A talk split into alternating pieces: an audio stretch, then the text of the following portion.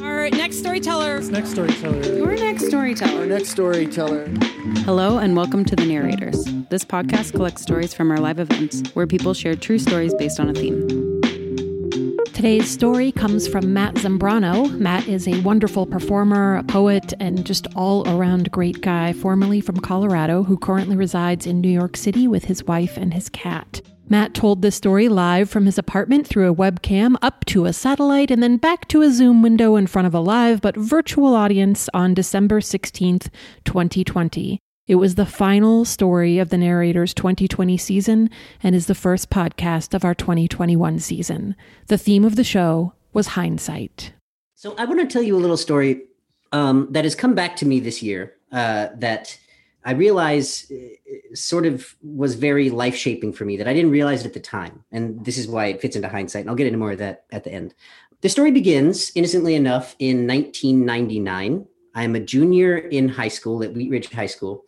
And uh, the summer had just ended. It's it's September, and I'm looking for jobs. And uh, Dairy Queen, I, I didn't make the cut. I guess I wasn't Dairy Queen material. Uh, I applied at a bowling alley also because I was like, oh, that'd be a fun job. You know, I can like spray shoes and and you know whatever they do at bowling alleys. I never got called back, and so I was sitting on my bed and I thought, you know, there's one place that I could apply. It's kind of a hail mary, but I'll give it a shot.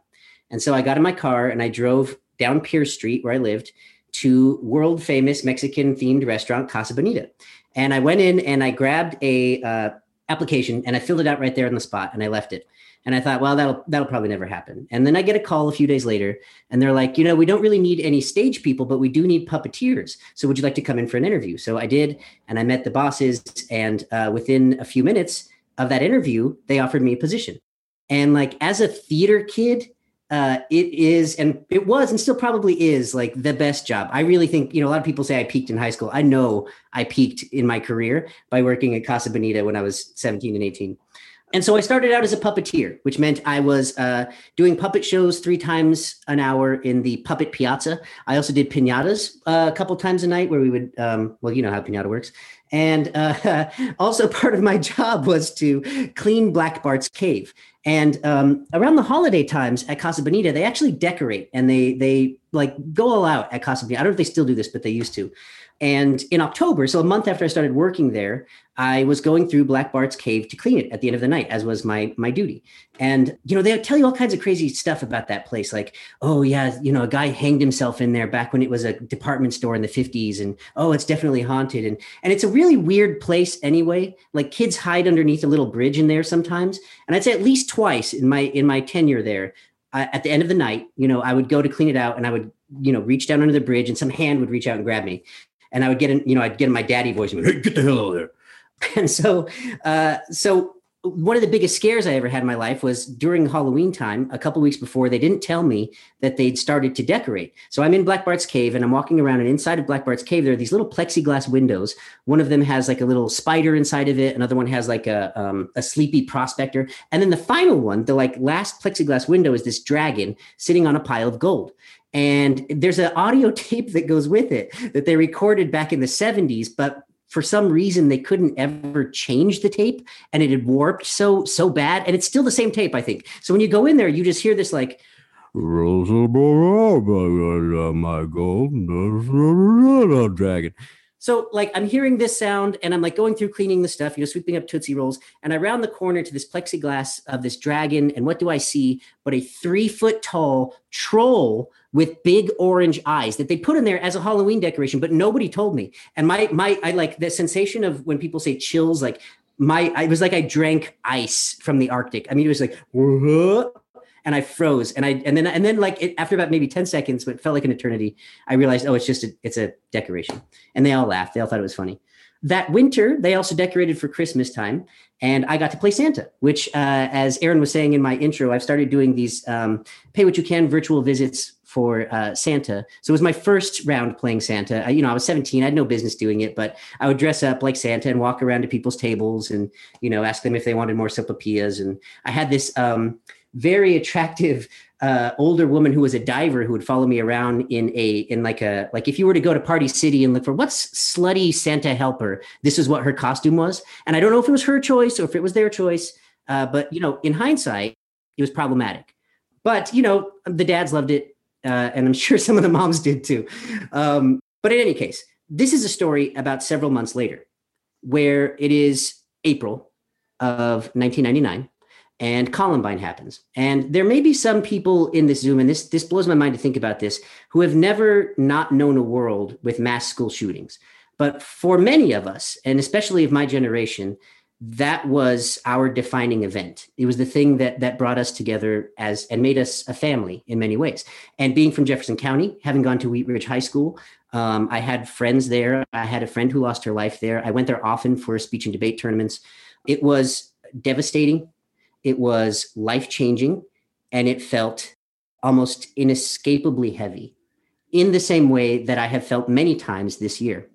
So, the weekend after this happens, we have a big meeting at Casa Bonita where our bosses say we're not gonna we're not gonna do the gunfight shows anymore. But at this time, I graduated. By the way, I was doing the stage shows. I was uh, doing the the cowboy gunfight, the pirate show, the um, the diver show. So my boss says we're not going to do the gunfights because people are going to be triggered with the sound of the guns. So uh, we're just going to do other shows. We'll just do dive shows. And I remember saying, I remember distinctly saying, what if the gunfight wasn't a gunfight? What if the gunfight was just something else? And everyone kind of sat around for a minute and we started thinking, we're like, yeah, that, that's actually, yeah, what could we do? And we started brainstorming ideas. So for about two weeks, every time that we did the gunfight, and that was the number one show that we did at Casa Bonita, when you go to it, you'll see it like nine times, we never used guns we found different ways to to facilitate Black Bart getting thrown in the water. So there was like uh, staring contests. We would do Rochambeau. One of my favorites was that we did a um, a drawing caricature contest. So like we each pulled a piece of paper out and a pen and we scribbled it down and then we showed it to the audience. It Black Bart always lost. He always went into the water. Sometimes we would plan it out ahead of time. Other times we would just get up and improvise it. And it was at the time very frustrating because I felt like I was I was nervous, honestly, and I felt very like um, this is just kind of a, a, stopgap measure and a disappointment for the people who came to see the world famous gunfight at Casa Bonita. Also, I was like 17 and like I really like playing with gun. Well, fast forward to this year, and I'm teaching a, a class for a friend of mine, university students, and this kid says, you know, I'm a theater student and I really was looking forward to an education in theater in person and I feel like it's difficult to get that same thing here over Zoom to try and pretend like we're actually learning something.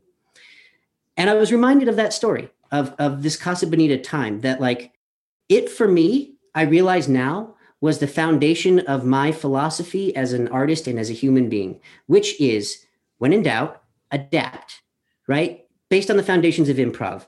Listen, say yes and, make your partner look good, and always play at the top of your intelligence. And that's what we did in all of those shows, whether I knew it or not. And once I became a student of improv, I really understood that that like that is applicable in everything in in my marriage, certainly. Listen, say yes, make your partner look good, play at the top of your intelligence. In theater, uh, in Dungeons and Dragons, as I mentioned earlier, it is just such a fundamental piece of who I am. And I really feel like that came out of those two weeks at Casa Bonita, where I realized and I proved to myself that it was possible to adapt. It wasn't the game we wanted to play, but it's the game that we did. And I came out of it stronger and better and smarter. And so I would like to say to any artists who might be watching this tonight, or anybody who just feels like this is a waste of a year, we will come out of this stronger and better and smarter.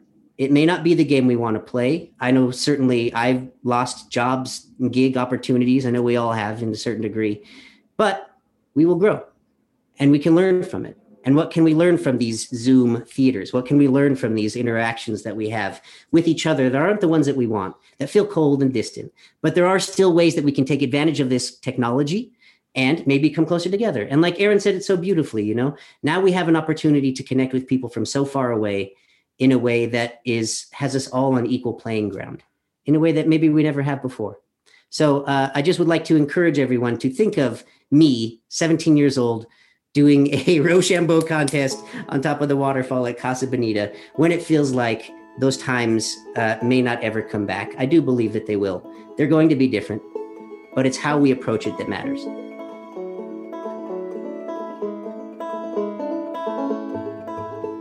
The Narrators was created by Andrew Orvedahl and is produced by Ron Doyle, Erin Rollman, that's me, Karen Wachtel, Scott Carney, and Jesse Witten with help from Sydney Crane. We'd like to thank our sponsors, Buntport Theater Company, Illegal Pete's from the Hip Photo, and Great Divide Brewing Company. Our theme music is by Whale Hawk, and we'd also like to thank Kyle James Hauser, who provided the outro music you are listening to right now. For more information about today's storytellers or the narrators, check the show's notes for this episode or visit thenarrators.org. Follow us on Facebook and Instagram for more details about upcoming events in 2021 and beyond. And please take a moment to tell a friend about this podcast or leave a review on your favorite podcast app. That helps more people find us, and so we really appreciate it. We'll be back next Friday with another episode. Until then, thanks for listening. Womp, womp.